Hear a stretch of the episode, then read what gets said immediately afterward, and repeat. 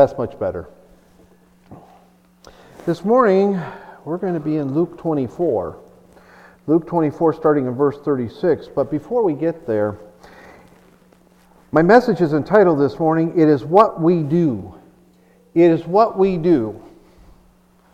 And I have a question under that, or do we? It is what we do, or do we? Being stewards of our testimony, being stewards of sharing our faith. It's what we do. But in America, we don't stand up and be the church like we once were. Oh my word. If I was a kid back when I was a kid back in the day, and we had church on Wednesday night and on Sunday morning, and all of a sudden the clubs would say, we got something else going on, and you got to have your kids here to participate in this sport on Wednesday night and Sunday morning.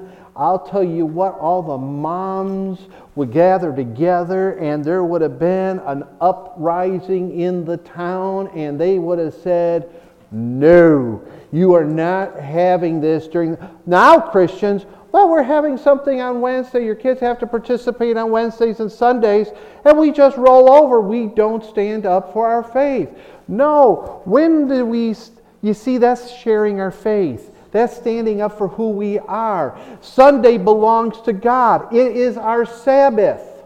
They just, they just voted the other day in the House in, in Bismarck to open up the stores on Sunday morning. And I saw somebody say on Facebook, well, there goes my husband and my time with our family because they both work retail. They don't even consider there are people of faith. Do we really need to have the stores open on Sunday morning because people in Fargo want it that way? My word, if they have to go shopping that bad, they can cross the river. I remember the when I went to Maine, you better have your gas tank full on Saturday, your milk bought, and everything you needed for to get through Sunday the day before. And you know what? We did just fine. And then they changed the laws. And then you heard the people in retail complaining, I can't go to church anymore because they expect me to be here. It's our Sabbath. Why don't we stand up and share our faith and stand for our faith? We used to. My word, if I said something against uh, um, Islam this morning, oh, I probably have 20 Islamic folks standing on my doorstep yelling and screaming at me because I offended them. Even if I told the truth.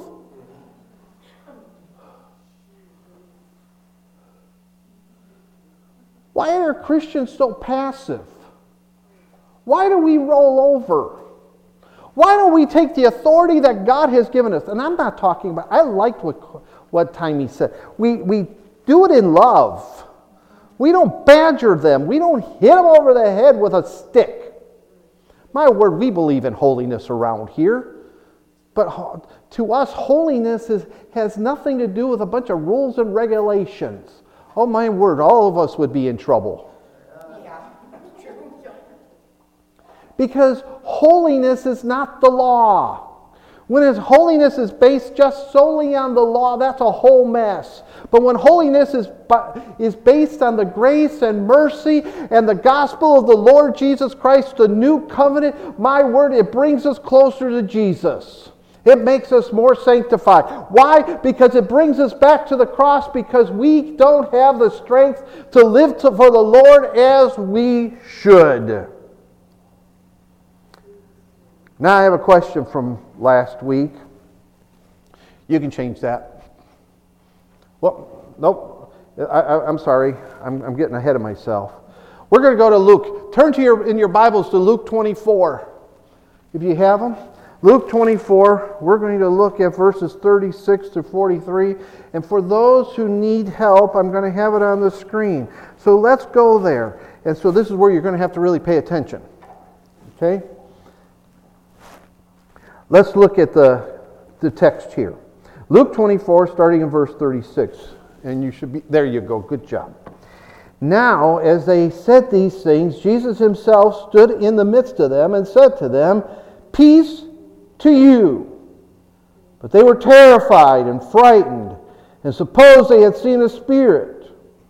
And he said to them, Why are you troubled? And why do doubts rise in your hearts?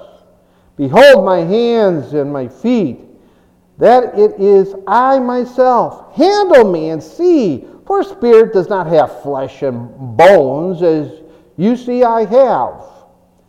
When he had said this, he showed them his hands and his feet. But while they still did not believe for joy, that's a weird phrase, isn't it? I,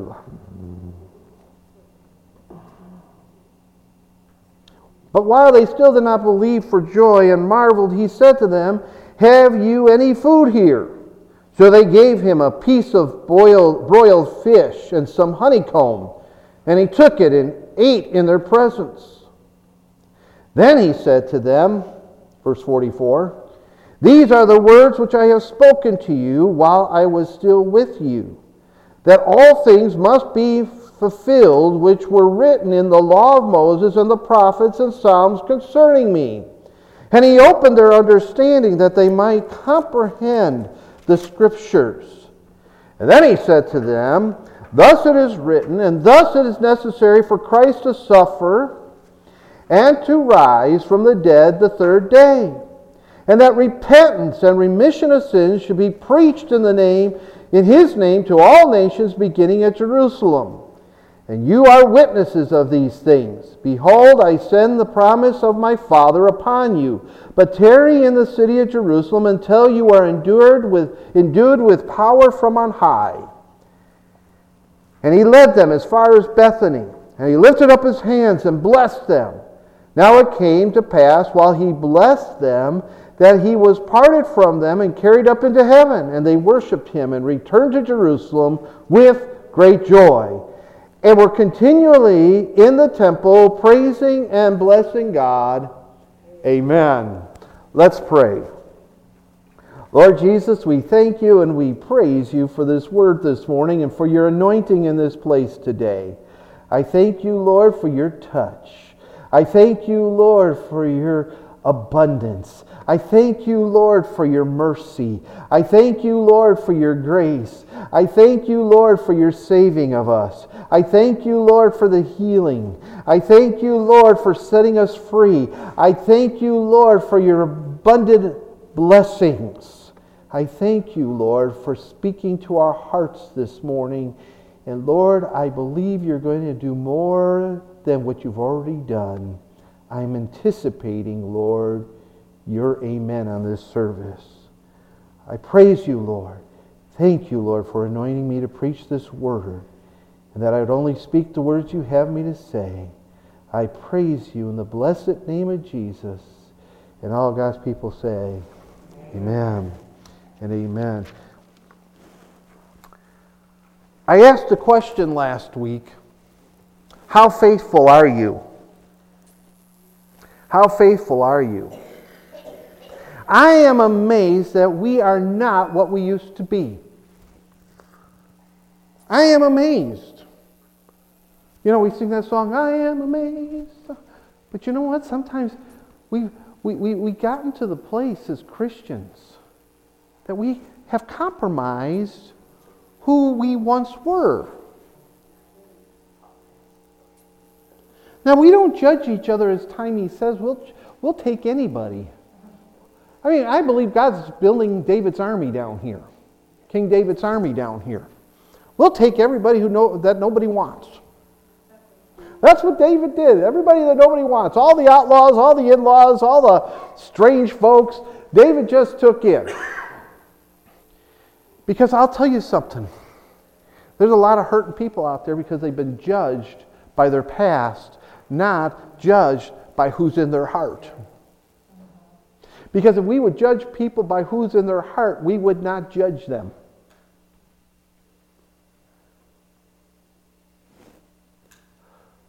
What was the first judgment statement in the Bible?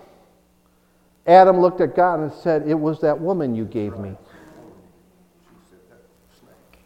And then she turned around and doubled down. She said there was that snake in the grass. The snake was so was smart enough to keep his big snake mouth shut, and he just slithered away because he lost everything.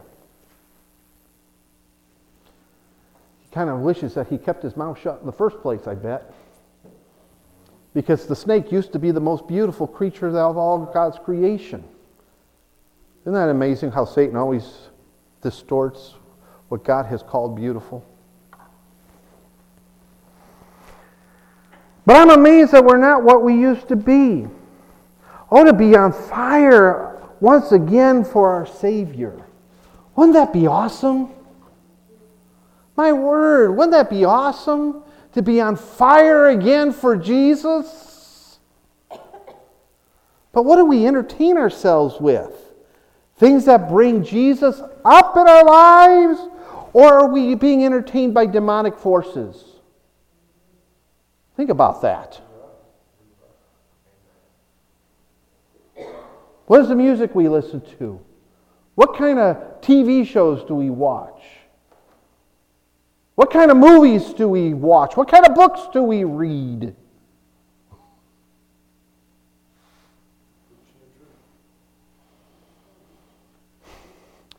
Are we afraid of the zombie apocalypse when they don't even exist?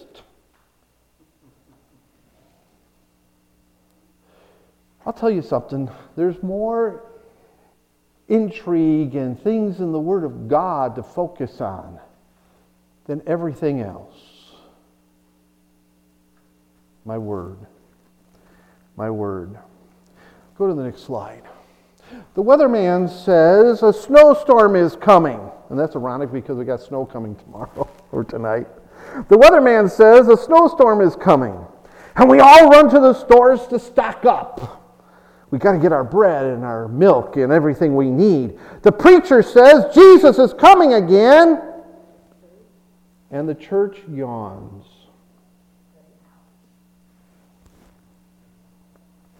You know, that should excite us so much that we would want to tell others about Jesus.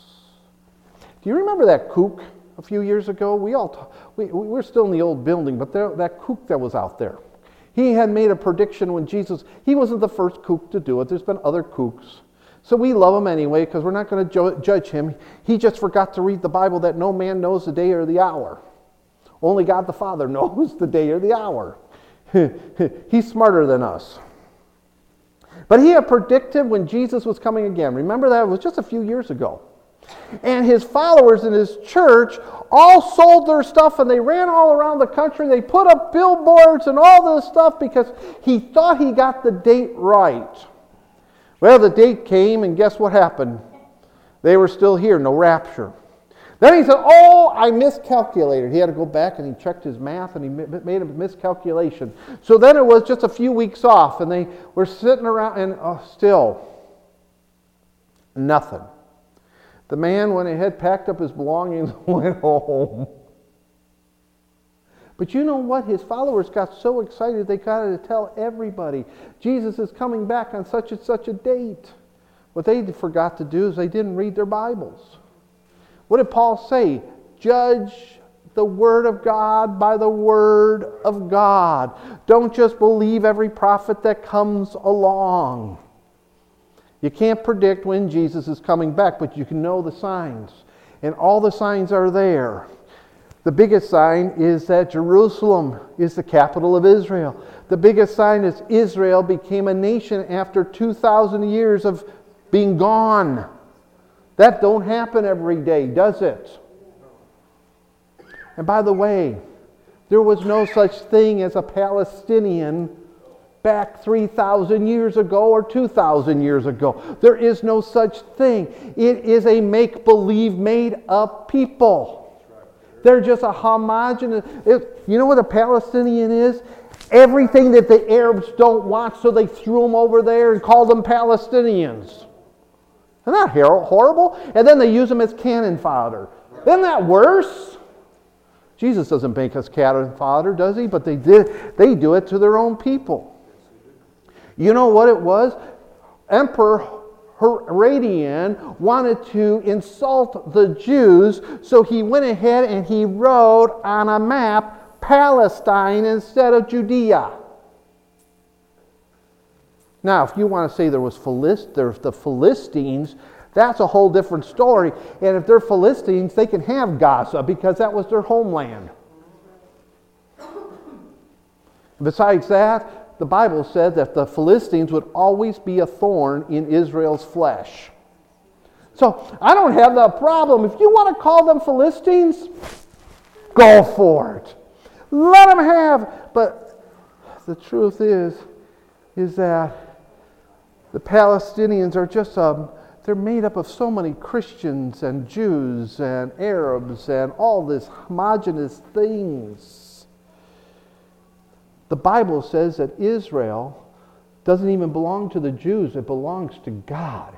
It's His land, it's His city, it's His territory, and He's got the deed to it. So we better not mess with God's stuff. Can you imagine somebody coming along, coming to your house? Jeremy has worked really hard all his life. He builds himself a beautiful house with a swimming pool, he wants a swimming pool, uh, a four-car garage to have so that he can have his car and his toys because he's going to do really well in life. So he might have to have a four car garage so that he can have his boat parked in there, you know, and his wife, his wife can park there and his teenage son can park in the garage. And then maybe he wants to take up woodworking later in life. Who knows if the Lord tarries what God's going to bless him with. But he has that. And all of a sudden, Jason and I come along and say, um, Jeremy, the garage and three fourths of your house actually belongs to us. Where's your name on the deed? No, it's ours by rights because um, uh, we said so. And, and we just went to the UN and got them to agree that it belongs to us. You'd be going, What in the world are you talking about? Get out of here. I'm building a fence around my house right now to keep you two clowns out. and I'm going to make sure it is an eight foot fence because that's what the code allows. And I'm getting the biggest, meanest dog who loves me but doesn't like you. and he'll be going, um, he'll be getting on the phone and say, Robin, I need Snowy.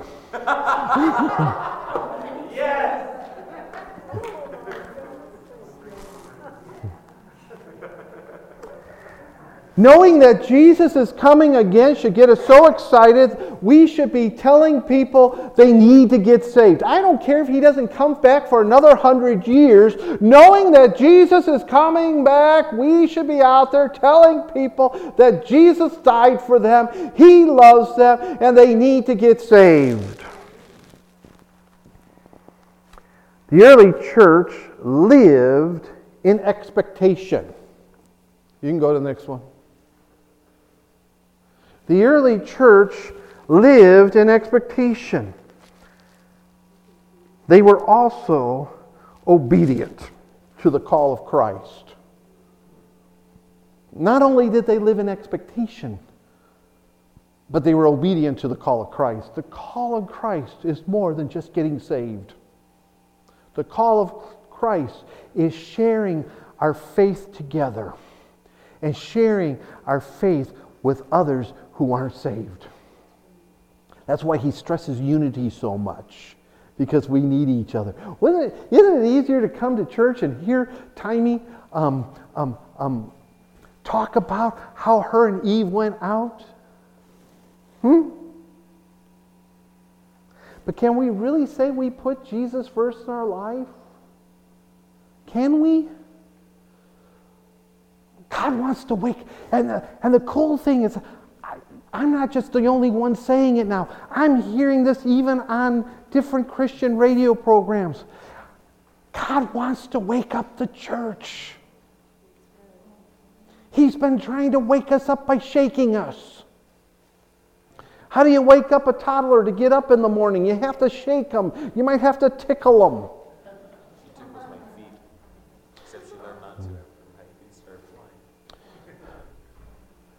You might have to pour a whole gallon of water over their head. You might have to fix, oh, for that teenager, you might have to put a spring under their bed that you push a button and go, and they fly across the room.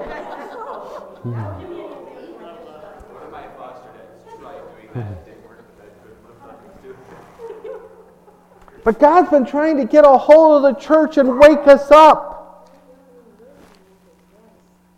Is Jesus first in my life? We used to sing a song like that.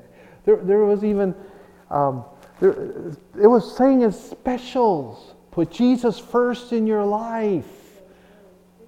Some of us who are young enough to remember George Beverly Shea singing that song and others in the church would sing that song. It was an anthem in the church.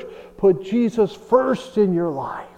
I mean, the song would build to this crescendo, and believers would be shouting yes. And we used to go out and be annoying to people and tell them, Do you know God loves you? Do you know that Jesus.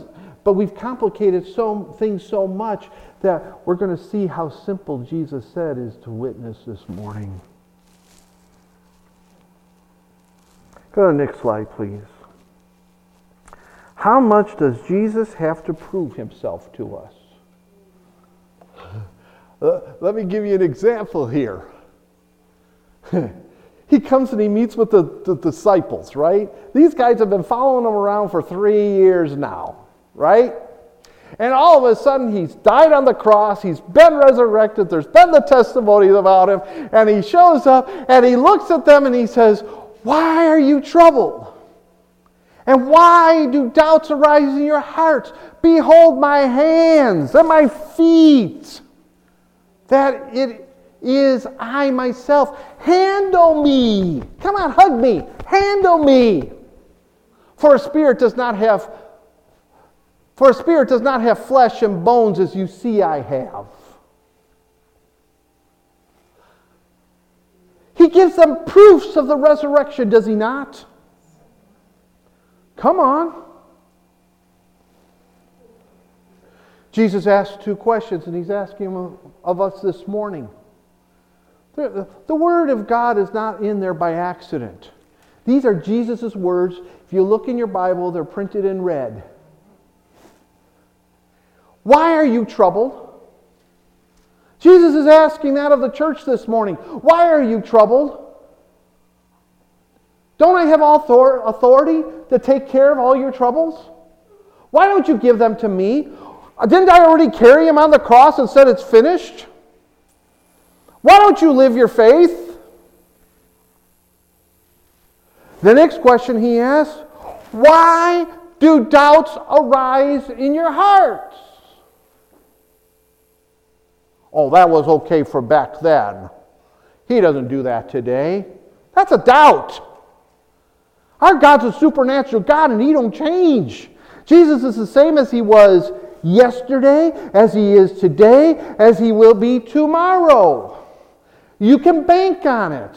You can trust that. We got to have faith. We live by faith. We, we stand on faith.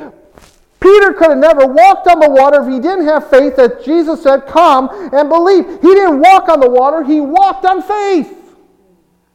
It was when he got his eyes off of Jesus and let his heart be troubled, hello, and let doubt come into his heart, he started to sink. But who is there to pick him up? Jesus will always be there to pick you up. And so he asked them, Why are you troubled? Why have you allowed doubts to rise in your heart? How much more does Jesus have to prove himself in your life for you to live for him? We're all in the same boat together. My word, Timey talked about that one guy over in Fergus doesn't have a home church right now because people have judged him and stuff. You know what? There's so many people like him out there who should be in our church because we can love them. They need to be loved to get over the hurts that other Christians have done to them. It's time that we, it's time that we stop judging each other and start judging each other by what's in our heart. Wait a second, what do you mean by that? I said that before. What's in our heart? Jesus. How can I then start judging you because Jesus is in your heart? Now, Jesus says we'll know each other by our fruits. If our fruits are a little bit off, we can help each other. But we are not the fruit inspector, that's the Holy Spirit. Because when we become fruit inspectors, we take out our, our holy knife and we think we can fix somebody. Stop trying to fix everybody.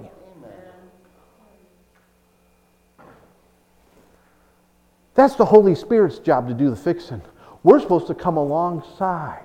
We're supposed to help lift each other up. We're supposed to help restore each other.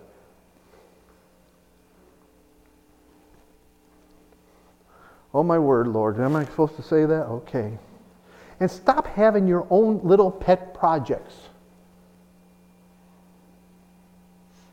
Some of us act like, oh, that person belongs to me, that's my pet project, and I'm not going to share them with everyone else. Mother Mary kind of thing. Dangerous. If you are not bringing them into the church and you're keeping them isolated to yourself to make your, because all you're doing is making yourself feel better. I'm sorry, I asked the Lord. I didn't really want to say it. But we do those things, and it's wrong. He says, This is the family of God. We bring them in. Now, it's a different story if you're trying to bring them in and they're just being who they are. I'm not going to listen. We get that all the time, don't we? We, we try and we try and try, and they're, they're just, then they're going to have to answer the Lord for not being obedient to the scripture that says, Do not neglect the assembling of yourselves together. And it goes on in Hebrews to say, especially, and now this is my way of quoting it, especially in these last days when we need one another because times are going to get hard and we're going to need one another. Because I'll tell you what, did you see what happened to Sister Pence this week? Did you hear what happened to Sister Pence this week? Vice President Pence's wife, good Christian folks who love the Lord. She used to teach at a Christian school back when he was a congressman. She's an art teacher. She loves teaching children art. She taught at that Christian school for 12 years. Then he became governor of Indiana. So she had to resign and leave her position. So now he's vice president of the United States. She's there in Washington. What does, the, what does the second lady have to really do except for attend special events? Well, you know what? The kids are all grown. What am I going I really love teaching kids art. All of a sudden, her old position opened up at the Christian school again. She says, Great. I'm.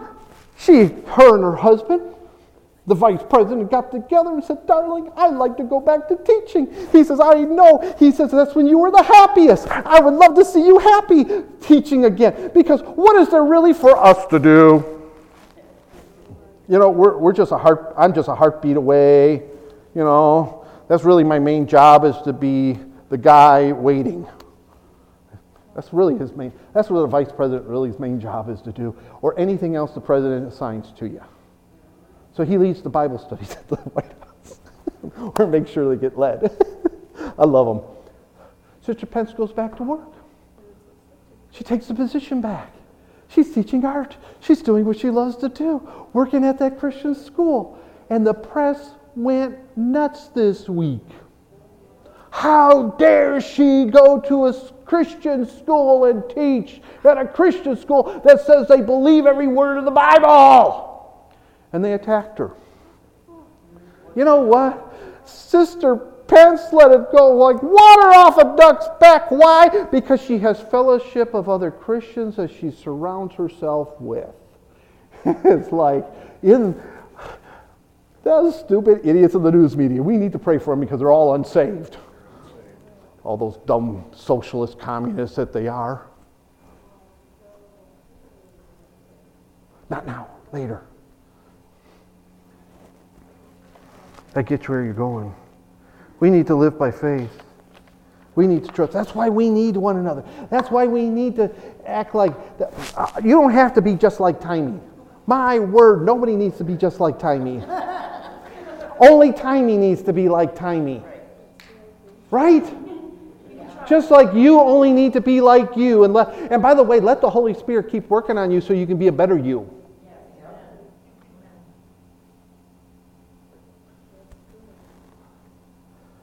But we need to let people know you can come to our church and it's safe. We'll love you. We'll help you get over your hurts. My word, there's some of you who came to our church, and if we didn't just love you, we, you would have never survived. I'll tell you what, if I let Jason testify right now, he could tell you who he wanted to kill. and, and, and, and, and don't, don't, don't raise your hand. don't, don't raise your hand, but because you might be surprised it might not be you. Uh, actually, he just confirmed it. Let's look at the next slide. Let's, Jesus opened up our understanding. Jesus opened up our understanding when we got saved. And this is here, let's read what the word says. Then he said to them, These are the words which I spoke to you while I was still with you. that all things must be fulfilled which were written in the law of Moses and the prophets and the Psalms concerning me. So now the whole Old Testament's been fulfilled. We still use the Old Testament, but it's been fulfilled. And he opened their understanding that they might comprehend the scriptures. So Jesus opened up our understanding when we got saved so that, why? So that we might comprehend the scriptures. So if he's opened up our understanding to comprehend the, the scriptures, we have no excuses. So when Jesus says, I have been given all authority, and this is what you're supposed to do, this is what we do, because we have no excuses, because we can't say to Him when we stand before the throne of grace, I didn't understand. No, I opened up your understanding. You have no excuse for being a knob. And the only knob that God has in his family are those who don't obey. It's a whole different, you know what? All you have to do is try with God. All you have to do is try with God.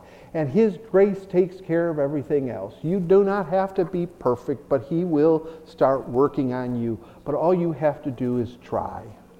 But so many of us, we don't even try. Here is another way of understanding the talents you've been given. Lord spoke to my heart as I was driving over here this morning about this, about the talents. If you do not share your faith with others, you have hidden your talent under your house, you've buried it. You have not used it as God intended for you to do. Think about what happened to the little guy who didn't use his talent. He got thrown out. When the rapture happened, he was found outside of the gate, gnashing his teeth. Gnashing his teeth means he was mourning the fact that he missed out. None of us here should mourn the fact you don't have to be a timey and, and, and do 50 people right away. You can be a Karen and try and get two people. There you go. And start with two people.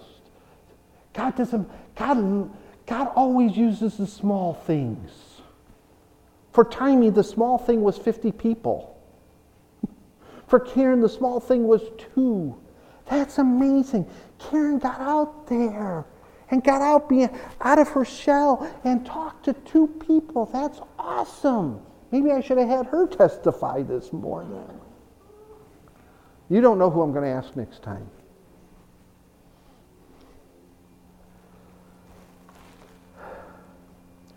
A Christian, now here's another bugaboo. A Christian should not be biblically illiterate. especially in this church. If you are biblically illiterate at new, in new life, it's your own fault. We don't, we don't really have any life groups that play.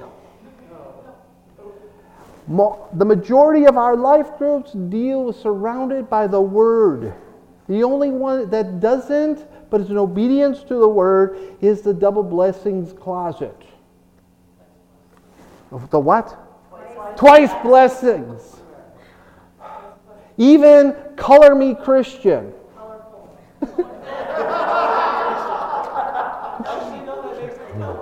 okay, colorful Christians. They start with prayer and the word before they even get to their coloring books or their coloring pages or their mural that they're doing. I don't know what they're doing right now. I wouldn't put it past them that they were working on a mural that was coming into the church. So, yes, and then we have to hear Carol goes, You see that corner over there? I did that. But a Christian should not be biblically illiterate. But the problem is, so many are biblically illiterate, they don't know what the Word of God says, and then we wonder why there's such a huge dropout with millennials. Because we have a, it's bad enough they're not getting taught in school how to do math right. oh my word, Timey put a, if you haven't seen it, go look at Timey's homepage that math problem. It's so easy to solve. My word, the person went ahead and solved it the way we were taught. And while they were making coffee and waiting for the coffee pot to fill up, the teacher's still teaching this new way of doing it. And it's like, why are you taking all these extra steps and confusing people, making it harder than it needs to be? Keep it simple. why don't we teach our history in school? Why don't we teach the truth about my word? We cannot blame the young people that, that think that socialism is so great when we don't even teach about free enterprise. We can't blame the, the, the, young people who are coming up that think that socialism was so great when they don't even learn our history. My word, you can't really, I cannot blame the millennials the millennials for how they think about socialism. It's the school's fault and it's the church's fault for not making sure the kids knew what the thus saith the Lord says.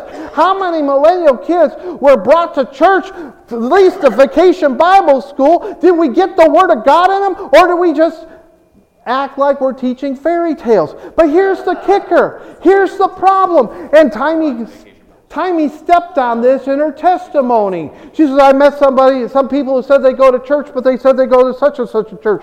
And I started having thoughts in my head, well, um, I got, um, what do I do? But I'm going to just tell them God bless and hope that they check things out. And anyway, and, and let the Holy Spirit do the rest of the work. But here's the problem that almost 50% of the mainline preachers today, mainline churches and Protestant churches, do not even know if the resurrection happened or not.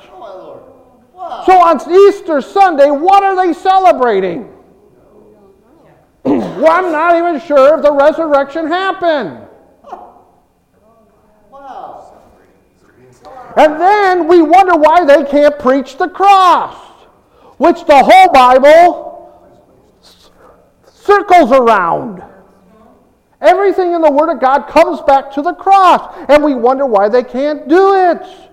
You know what? At least the Catholics lift up Jesus and they know he rose from the dead. They might be confused on how to come to Jesus, but you know what? At least they lift him up. Now the problem is, is that they haven't understood the whole resurrection. He's not hanging on that cross anymore. But you know what? You've got to love them because you know what? They have souls too. Just like those Lutherans who are confused and those Methodists are confused. About 50% of Methodist preachers don't know the resurrection happened. About 50%. And they used to be so on fire for Lord Jesus Christ. And I'm not talking about their secondary preachers. I'm talking about their well educated pastors. And that makes me sad because at one time, and here's the problem, Jason, we could go the same way. If we don't stress the word, the word, the word, the word, the word. So I've been questioning a little bit, and this is not an indictment of our Sunday school teachers. Because I'm teaching Bodhi at home. But there's some things that I'm sure got covered in Sunday school the last few years and in, and in children's church the last few years that he's not clear on. Of course, part of that is because of his age. Part of it's just he's a boy and he doesn't want to think at that moment. Unless you press him. Yeah, because that's easy. And she does that sometimes with him too. It's just amazing. But here, but but see, we have there's certain things we need to stress as a church in our Sunday school. And that's the redemptive work of the cross and what that means. because it was so funny. In our house, Bodie was a Easter? Course, uh, at five years old, you start really paying attention. A lot of times, when you're younger than that, you don't always pay attention, right? You know, when you're younger than five, you act like most adults.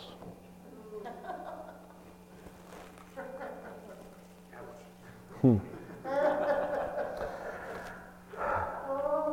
And then when you become teenagers, you start acting like five year olds. Wow, that's hurtful.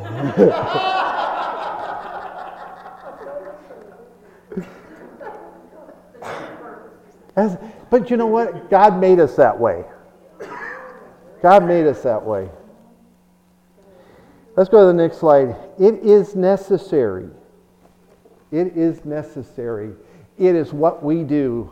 Let's look at what Jesus said again. The- the- in these boxes here, in these three points, I just wanted to deal with just what Jesus says, not everything else, okay? Then he said to them, Thus it is written, and thus it was necessary for, for the Christ to suffer and to rise from the dead the third day. And that repentance and remission of sins should be preached in his name to all nations, beginning at Jerusalem. And you are witnesses of these things. Behold, I send the promise of my Father upon you, but tarry in the city of Jerusalem until you are endued with power from on high. I love this. Brother Tim and I were talking about this the other day on the phone. That during the late 70s and the 80s, we complicated witnessing so much that most of us thought we couldn't do it because we needed to know the Roman road, we needed to know evangelism explosion, all the right questions, and be able to go out there and be a professional witnesser for Jesus. No, Jesus has always used lay people to do that. He has always used the unprofessional. Why? How do I know that? He picked fishermen for heaven's sakes. He picked gang members for heaven's sakes to be the first apostles. He, today we would say he had some, some natives over here, he had some fishermen from up north, and he had a few rednecks there.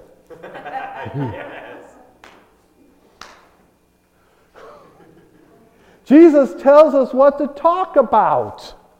Did you see what he told us to talk about there? Look at that scripture again. He tells us this is all you need to do as a witness and talk about. Thus is it written, and thus it's necessary for Christ to suffer and rise from the dead the third day. You start there. You talk about that. How about that? And then he stresses in verse 47 Jesus stressed repentance and remission of sins. See, he starts with the suffering of the cross and the resurrection, and then he goes to repentance and remission. Of, and not just remission of anything, remission of sins should be preached in his name to all nations. Now think about that. Think about that. That's what he said. Is that simple? Do you know, need to know everything? No. You, the hardest thing maybe there is to convince people that they're sinners. Because most people don't believe in sin anymore. But you just got to define what sin is. And maybe that's something we'll have to come up with a good definition in our day to get it through. Because, you know, we, we all know sin is anything that's disobedient to God, that brings us away from God. But they don't understand what does that mean. So we have to come up with something that really captures the imagination.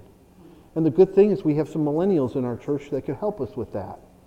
Because one thing that millennials love to do is capture imagination.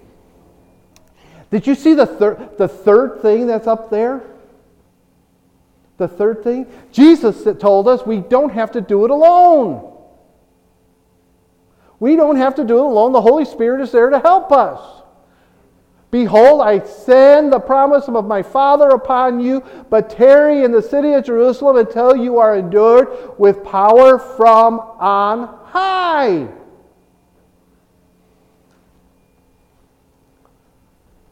Oh, praise the Lord.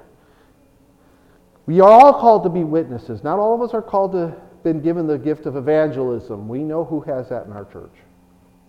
But we're all called to be witnesses. And that's all you have to focus on. Is that simple? Jesus said, Tell the good news. Share, He kept the gospel simple. Aren't you loving it that He kept the gospel simple for us? He gives us the Holy Spirit so we don't have to do it alone. And the Holy Spirit's there to help us. And here's the other fun thing Paul says, Stop worrying about what you're going to say. The Holy Spirit will fill you with what to say.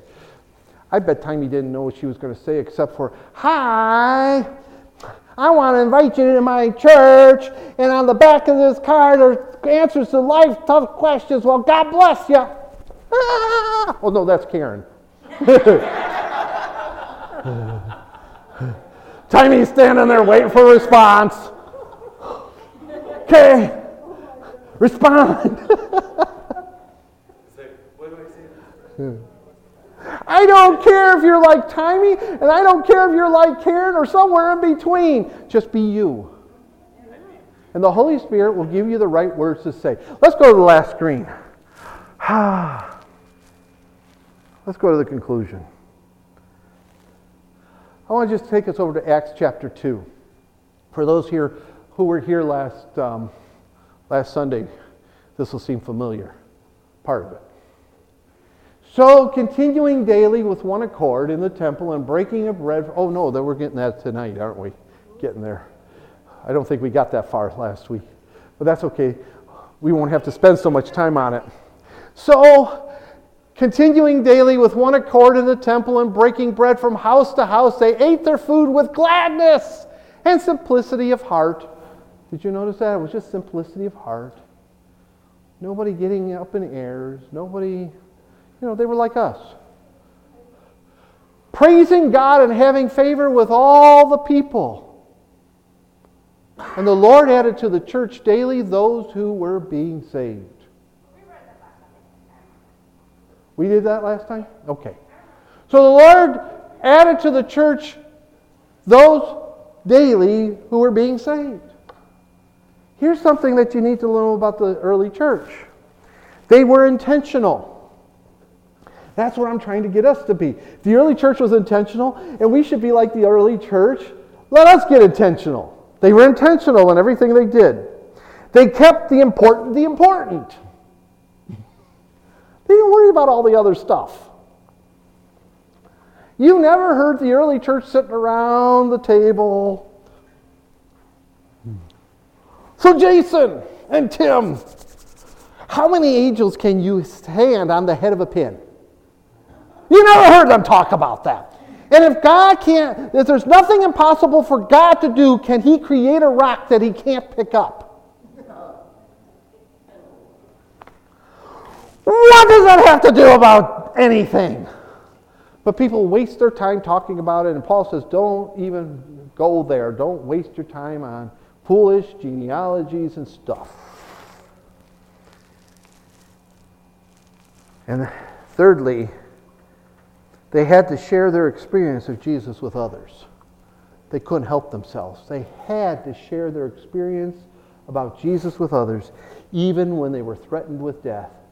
Look at Stephen, 17 year old kid in the church. He is so spiritually minded that, that, and he loves Jesus so much that they make him a deacon. 17 years old, first martyr of the church. First martyr. What does he do? He can't help himself going to the bathroom. He can't help himself but to tell them about Jesus. Yeah, I wish we had enough money to put another bathroom at the other end of the building in the nursery. Wouldn't that be cool? But we, we, we, we don't have that.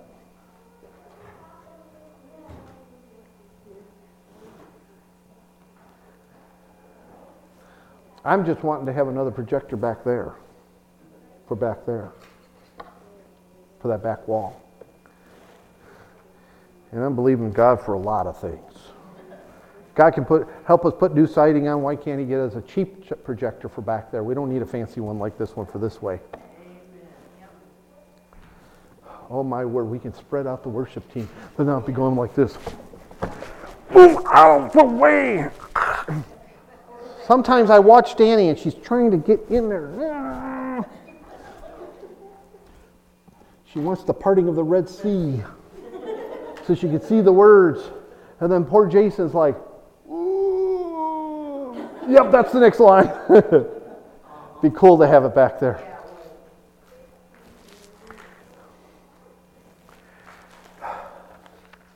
Can we be intentional? Can we be intentional? Can we keep the important the important? Can we tell others our story about Jesus and how he's touched our lives? Oh, my friends, get more of these. This is a primer for your pump. I don't know if Robin had that problem on the farm when she was growing up. Every day they had to prime the maybe not every day, but most of the time they had to prime the pump to get water out of the ground.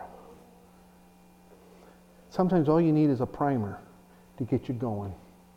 This is your primer. It helps you get going. It helps you say, hey, just look at it. I'm giving Jesus away to somebody. I'm giving Jesus away to somebody. That's why I was kind of bummed that I forgot my cards. I got, all, I got all the majority of the cards at home. So in case you run out, you can stop at home if the church isn't open to get more cards. Now Timmy's going, oh, that's where I can get them. So yes, you can. I don't care. Use them. Use them in your building. Use them at school. Use them in the stores. Use them on the street corners. Use them at McDonald's. Use them at Taco John's. Use them. Just standing around Maybe not while you're picking your nose, but use them. And tell others about Jesus. Use them. And you know what? A lot of those people are going to end up eternally grateful that you did. Let us pray. Lord Jesus, we thank you and we praise you for this word today. We thank you for this series this month on our stewardship. Lord, help us to be generous, not just with our giving, but Lord, help us to be generous with telling others about Jesus. We love you, Lord, and we praise you, Lord. And Lord, we need your touch this morning. Lord, give us the boldness we need to have just to walk up to someone and ask them, or just to say to them, I want to invite you to my church. We praise you, Lord. In Jesus' name, amen and amen.